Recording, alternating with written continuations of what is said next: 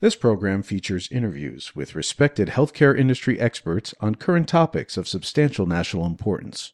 Your host for the program is David Introcaso, a DC based healthcare policy analyst and researcher. We invite you to comment on the program by visiting thehealthcarepolicypodcast.com. Now, here's David. Welcome to the Healthcare Policy Podcast. I'm the host, David Introcaso.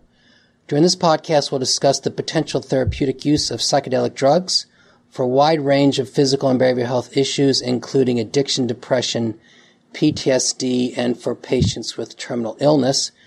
With me to discuss the topic is Dr. Rick Doblin, founder and executive director of the Multidisciplinary Association for Psychedelic Studies, or MAPS. Dr. Doblin, welcome to the program. Yes, David. Thank you for having me. Dr. Doblin's bio is, of course, posted on the podcast website. On background, it appears the U.S. has finally turned the corner on examining the therapeutic use of LSD, psilocybin, and other psychedelics.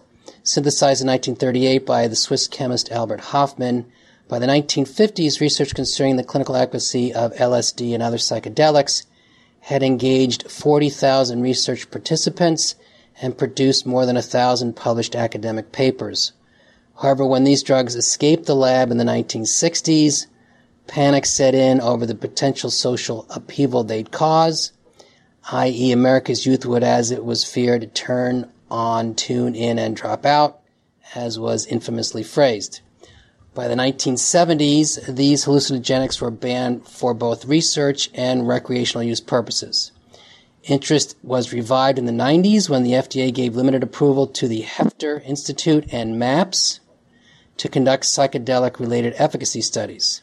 Approximately a decade later, Johns Hopkins Roland Griffiths published the first academic paper on psilocybin in over 30 years, and by 2018 he published promising results uh, using psilocybin for depression, nicotine addiction, and cancer related distress. This work led Hopkins to announce last month the opening of the university's Center for Psychedelic and Consciousness Research the Hopkins news was preceded in April by news the Imperial College of London was opening a center for psychedelic research. With me again to discuss psychedelics as a therapeutic agent is Dr. Rick Doblin. Lastly, I'll note quickly, longtime listeners of this podcast may recall I interviewed Dr. Bruce Doblin, Rick's ah. brother, in December 2013 about hospice care. And I note that, Rick, because I want to get to use of psychedelics as it relates to end of life care. But with that uh, as background, my my first question has to be, uh, or I want it to be, um, what's your understanding of the effect or how these drugs affect uh, the mind or affect individuals when they consume them? Well, there's two different distinctions that we need to make. The first is uh, that the classic psychedelics like psilocybin, LSD, mescaline, ayahuasca, I began working um, more or less in a similar way, mostly on the serotonin system, mostly reducing activity in the default mode network, basically the um, sense of self in our brain, equivalent to the ego almost. Um, and MDMA operates much differently in that it doesn't really impact the default mode network, but it reduces activity in the amygdala where we process fear, increases activity in the prefrontal cortex, help us think logically, and increases connectivity between hippocampus and amygdala to permit memories that have not been properly uh, stored into long-term memory to be processed and put into the past. You know, the hallmark of PTSD is the past is always uh, the present and about to keep happening, or people have not been able to move past their trauma. So the classic psychedelics and MDMA work in different ways. The other key distinction to make is that these drugs, as we conceive of them, are not the treatment by themselves. It's only in combination with psychotherapy, with support, with preparation, with integration, and support during the experience that the healing potential is really maximized. So there's the therapeutic component, and then there's fundamental difference in neuroscience. Uh, the other thing to say about MDMA is that it stimulates oxytocin release and really enhances the therapeutic alliance in ways that the classic psychedelics don't. Okay, thank you, and thank you really for that latter uh, uh, point or answer, and we'll get to MA or MDMA, excuse me, uh, in a second. I, I, I do uh, want to make note of. I'm sure you're well aware of uh, Michael Pollan's book, How to Change Your Mind, published last year. He spends a fair amount of time, considerable time, discussing the effect that these drugs uh, have, and I did find it uh, his interesting comment or observation that relative to the effect on ego uh, his comment was babies and children are basically tripping all the time. Would you, would you agree with that? Um, I think so. I think they're more um, immediately responsive to what's happening. The, the other sort of supporting aspect of that is having to do with ketamine when it's used for anesthesia. And ketamine has been used since the 60s for anesthesia uh, roughly 10 times the psychedelic dose is what's used for anesthesia, and it doesn't interfere with breathing, so it's a safer drug for that purpose. But in general, anesthesiologists do not prepare people for what happens when they um, come out of surgery and the effects of the ketamine start to wear off, and they go through a phase, a psychedelic phase, which is called the emergent phenomena, where you know that you're coming back into awareness you can start to remember things and people go through this psychedelic type uh, phase as the drug is uh, being metabolized and is diminishing. And adults have a more difficult time with that than children. And so ketamine is now used um, more in children for anesthesia because this emergent phenomena doesn't seem to bother them the way it does bother adults. And so that suggests that maybe that it's not such an unfamiliar way of processing things for children as compared to adults. Fascinating. Thank you. Interesting. Let's go to the um, state of the science or research, and we could start wherever. I, I did read uh, per your website pages concerning your phase three clinical trial for PTSD using MDMA, which I understand is ecstasy. So if you can describe uh, how that uh, study is going forward, and then we could talk more generally about just the state of, of the research um, more broadly. Yeah. So um, basically, um, to give you a very fast sweep of history, um, MDMA was starting to be used in the middle 70s, uh, middle to late 70s as a therapeutic adjunct. It was legal, um, similar to a drug MDA that was illegal. Uh, methylene dioxyamphetamine, whereas MDMA is methylene dioxymethamphetamine. So it was legal. About half a million doses were used in therapeutic contexts or personal growth contexts, not always with patients, but in uh, private homes, um, therapists, psychiatrists, but not in any kind of a public way. And some of the people that used it in that way realized that this was a an experience that a lot of people would like and that more people they thought should have it and they thought they could make a whole bunch of money. And they turned it into ecstasy. And so it started being used in a public context in uh, bars in texas particularly the Starck club in dallas and elsewhere and that's what really attracted the attention of the dea they moved to criminalize it in 84 i was involved with a group of therapists and psychiatrists and we filed for a a DEA administrative law judge hearing to keep the drug uh, available to therapists. The judge agreed with us, but the DEA uh, emergency scheduled the drug in 85 and uh, blocked both therapeutic and also uh, recreational use, criminalized all of it. That was before the judge came out with the ruling agreeing with us. Then the DEA rejected the ruling. I started MAPS in 86 to basically bring MDMA back and bring psychedelic research back. Um, it took till, as you said, um, early in the 90s, this group at the FDA. Uh, in 1990, they approved Rick Strassman doing DMT, and then in 92, they approved uh, MAPS to do a MDMA study that was uh, basic phase one dose response safety study. Uh, 93 is when Heffter started and tried started to do work for psilocybin. It took us through the 90s to do the safety project. 1999, we started the first MDMA study for PTSD. And it took us basically from then to 2016 to complete phase two. So basically, 30 years from the time MAPS was started, it took 30 years to go through phase one and phase two. Again, all funded with donations. At our end of phase two meeting, November 29th, 2016, uh, FDA said, uh, yes, great data will permit you to go to phase three. so we are now in the process of um, the first of two phase three studies. Um, we're about um, half enrolled so far in the first of phase two studies. We'll have an interim analysis of the data somewhere around uh, April or May of 2020, at which point we'll be able to um, see if we need to do any more additional subjects. This will be for sample size re-estimation. We anticipate by the end of 2021, early 22, if the data is uh, proving safety and efficacy, which we think there's a good chance it will, that FDA will approve prescription use. And then there's programs that are called REMS, risk evaluation and mm-hmm. mitigation strategies. These are special policies that the FDA can customize per drug to try to make uh, sure that they're used in uh, safe and efficacious ways. And so the main REMS that we're discussing now are that therapists uh, must be trained by the sponsor in the psychotherapy component. So not everybody will be able to prescribe this drug. Only people that have been through the training program that understand the therapeutic component. And the drug will only be able to be administered under direct supervision of the therapist. It will never be a take home drug um, because, as we've said, it's not the drug, it's the drug plus therapy. You know, and based on the phase two data, I'll just say FDA declared uh, MDMA a breakthrough therapy for PTSD, and so we're we're very uh, grateful for that, and that gives us some extra meetings and expedited timelines. So, um, and we've raised roughly 34 million for phase three.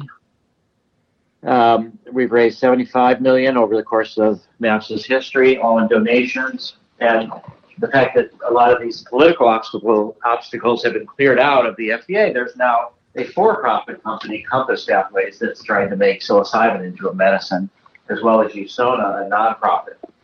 So this whole field is uh, emerging uh, in a tremendous way.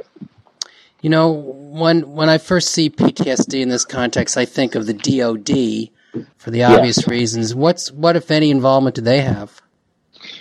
Well, um, at this point, um, we've had a, in 1990 is the first time I tried to interest the Veterans Administration in working with MDMA. This was for Vietnam vets who still had PTSD well before the Iraq and Afghanistan wars. And the therapists and psychiatrists who are interested in this field and who work closely with patients and who realize that a lot of patients do not get the relief that they need. You know, right now, as of September 2018, there's over a million thirty-six thousand veterans receiving disability payments for PTSD.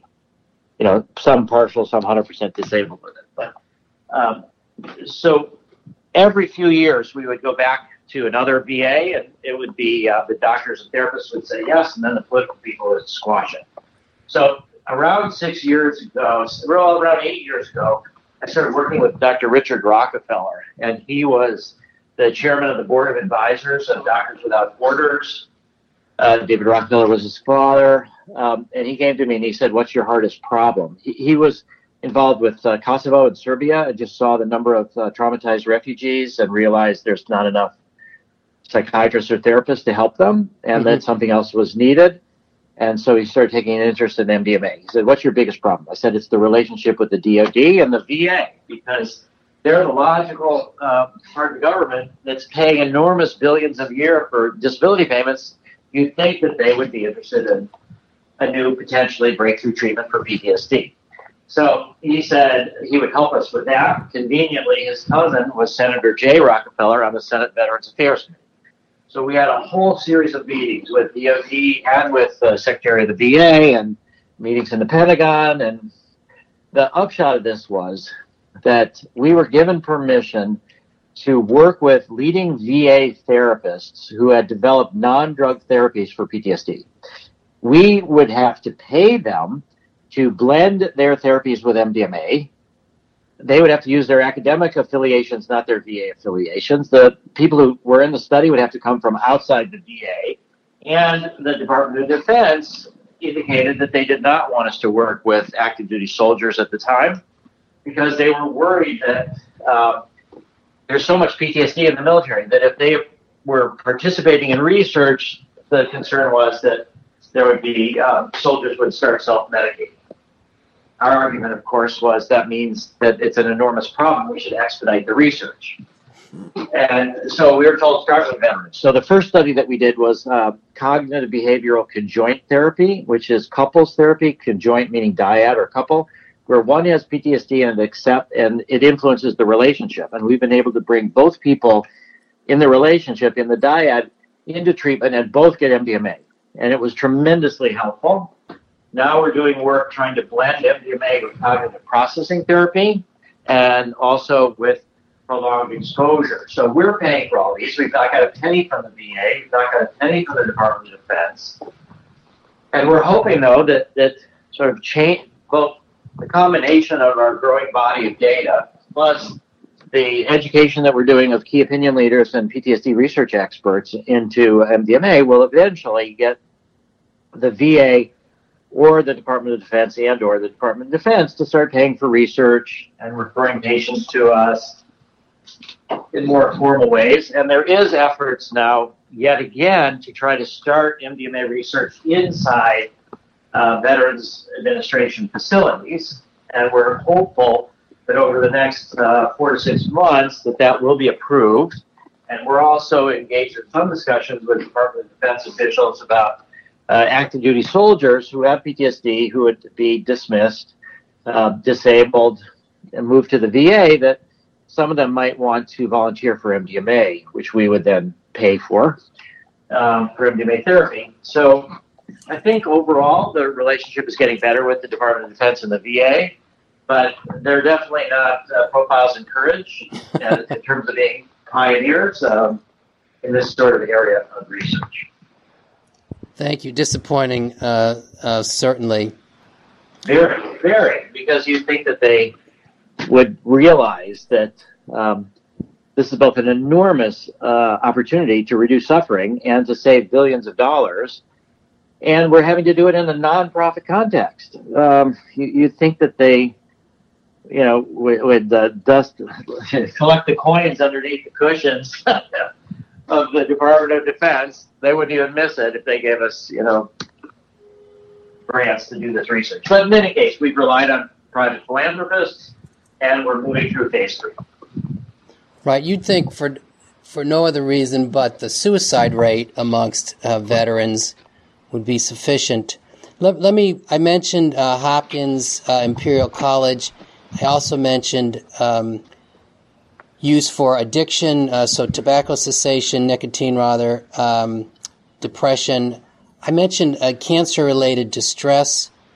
Um, What's yeah. what's your understanding of use of these agents as it relates to patients with a terminal diagnosis?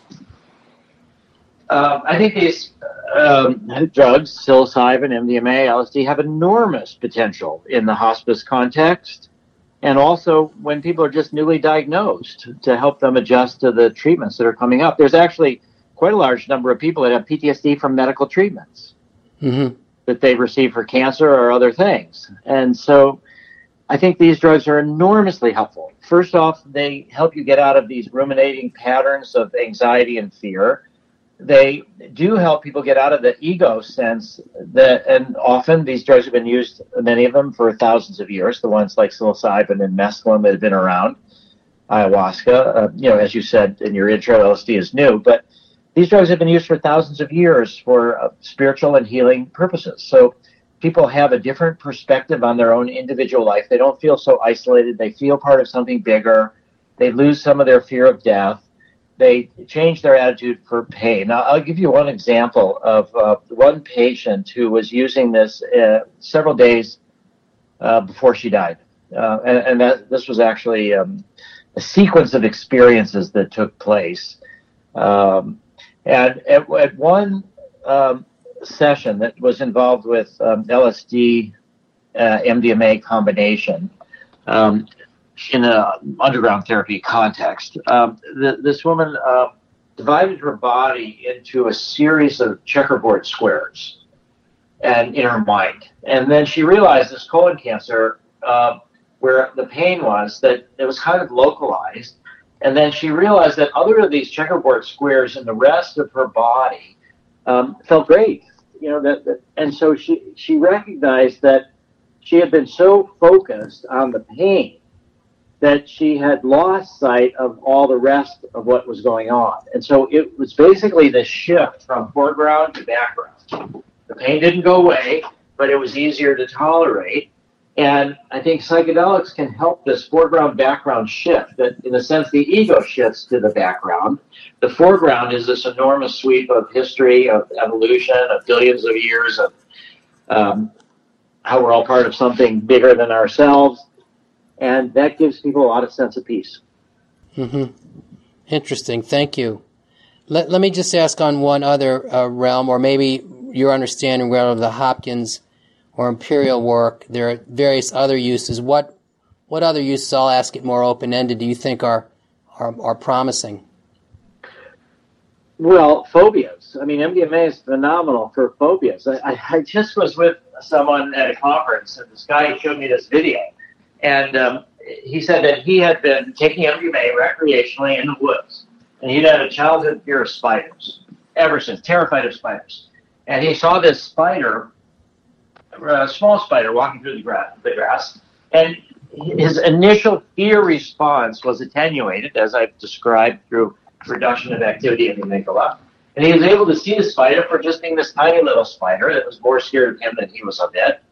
And so he went to a pet store and got a tarantula while he's still on, under the influence of MDMA. Had this tarantula walk, a non-poisonous one, walk all over his uh, his body, his arm, and, and then he sent this video to his mother, who was astonished. So MDMA can be phenomenal for phobias. We're about to start a study with eating disorders. There's um, MDMA and other psychedelics really open up the mind-body connection. There's a uh, some anecdotal reports of people who have had fibromyalgia that were helped with MDMA. Obsessive compulsive disorder is uh, tremendously um, problematic to treat, but um, MDMA and other psilocybin um, may actually be helping with obsessive compulsive disorder. There's a team at Columbia University that's interested in looking at MDMA for schizophrenia. MDMA is integrative and may be helpful in that regard. There's a study in England that's MDMA for alcoholism. There's um, a whole host of, of research projects uh, still to be undertaken. There, there's one of my favorite studies that's going on is at Johns Hopkins and NYU. It's religious leaders, people from different religious traditions coming and taking psilocybin, and then reporting on their visions and how they relate to their own particular spiritual traditions, or if they have visions of images from other people's spiritual traditions. Um, th- there's just an enormous area of research. And Stan Grof, who's the leading LSD researcher, 88 years old, he's our mentor um, for many of us. And, and what he said is LSD is for this, or psychedelics are for the study of the mind. What the bio, what the microscope is for biology, and the telescope is for astronomy. So I, I think uh, there's just an enormous amount of benefit that we can gain a knowledge from using the uh, telescope, the microscope of psychedelics to look at the mind. Okay, thank you. My my last question is, and I and I at the outset noted that uh, these agents have been banned for several decades, and I realize this question may be naive since the federal government does not recognize or protect medical marijuana possession or use, even though nearly half the states have legalized in some way. But what's What's your understanding of the discussion, of any, relative to legalizing these, at least for medical purposes? Well, legalizing for medical purposes means going through the FDA. Right. And right. so that that's you know underway for both MDMA and psilocybin. There's efforts for ibogaine. You know, in, in a country that last year had more overdose deaths, more Americans died last year from overdoses than Americans died in all of Vietnam, Afghanistan, and Iraq. You would think that that would send out a warning that this is a national crisis and we should look at all sorts of approaches to opiate addiction. Mm-hmm. Ibogaine is one of those that could be tremendously helpful, and yet there's really no uh, government support for that sort of research. So I, I think that there is just um, misplaced priorities, and the um, stigma around these drugs is diminishing in the face of the acute need, and also that people who have used these drugs have um, made a lot of contributions to society. So the fears of the 60s that people are going to take tune in, tune out, drop out, um, you know, that, that's true for some, but, but for most it's not. So I, I think we've reached a historical point where we're really able to look at these drugs in uh, a less stigmatized, more scientific fashion, and that they're not necessarily tools of cultural rebellion. They were at the time, but they're not inherently so. And I'm just very hopeful for the future. Thank you. I was going to note uh, you've been at this. This was your undergraduate thesis, your master's thesis, your dissertation. You've led this MAPS organization for several decades. Looking yeah. back, did you think it would take this long? Well, when I started, I thought I was hopeless, but it, I needed to do it anyway. so I, I wasn't sure that it would ever happen. And you know, social change is slow. I mean, we're still trying to get over the um, consequences of slavery, and that's you know, the Civil War was 150 years ago. Right. Right, right. So I, I think that uh, I just feel particularly fortunate that in my own lifespan I've seen the suppression of all psychedelic research and also the renewal. And we've got a few crucial major steps to go to really mainstream these as medical tools. And then eventually, you know, you asked about legalization. I think what's going to happen is the same as what's happened with medicine, with marijuana, hmm. that medical marijuana paved the way for changing people's attitudes and then has laid the groundwork for legalization. I think that uh, we see some efforts in Denver to uh, make uh, the enforcement of mushrooms the lowest enforcement priority. Um, Oakland expanded that to um, plant psychedelics in general. Uh, they call it decriminalized nature. Oregon is going to have a ballot initiative to try to uh, create a parallel system of therapists and uh, supervised use for people who are patients, also for personal growth with psilocybin.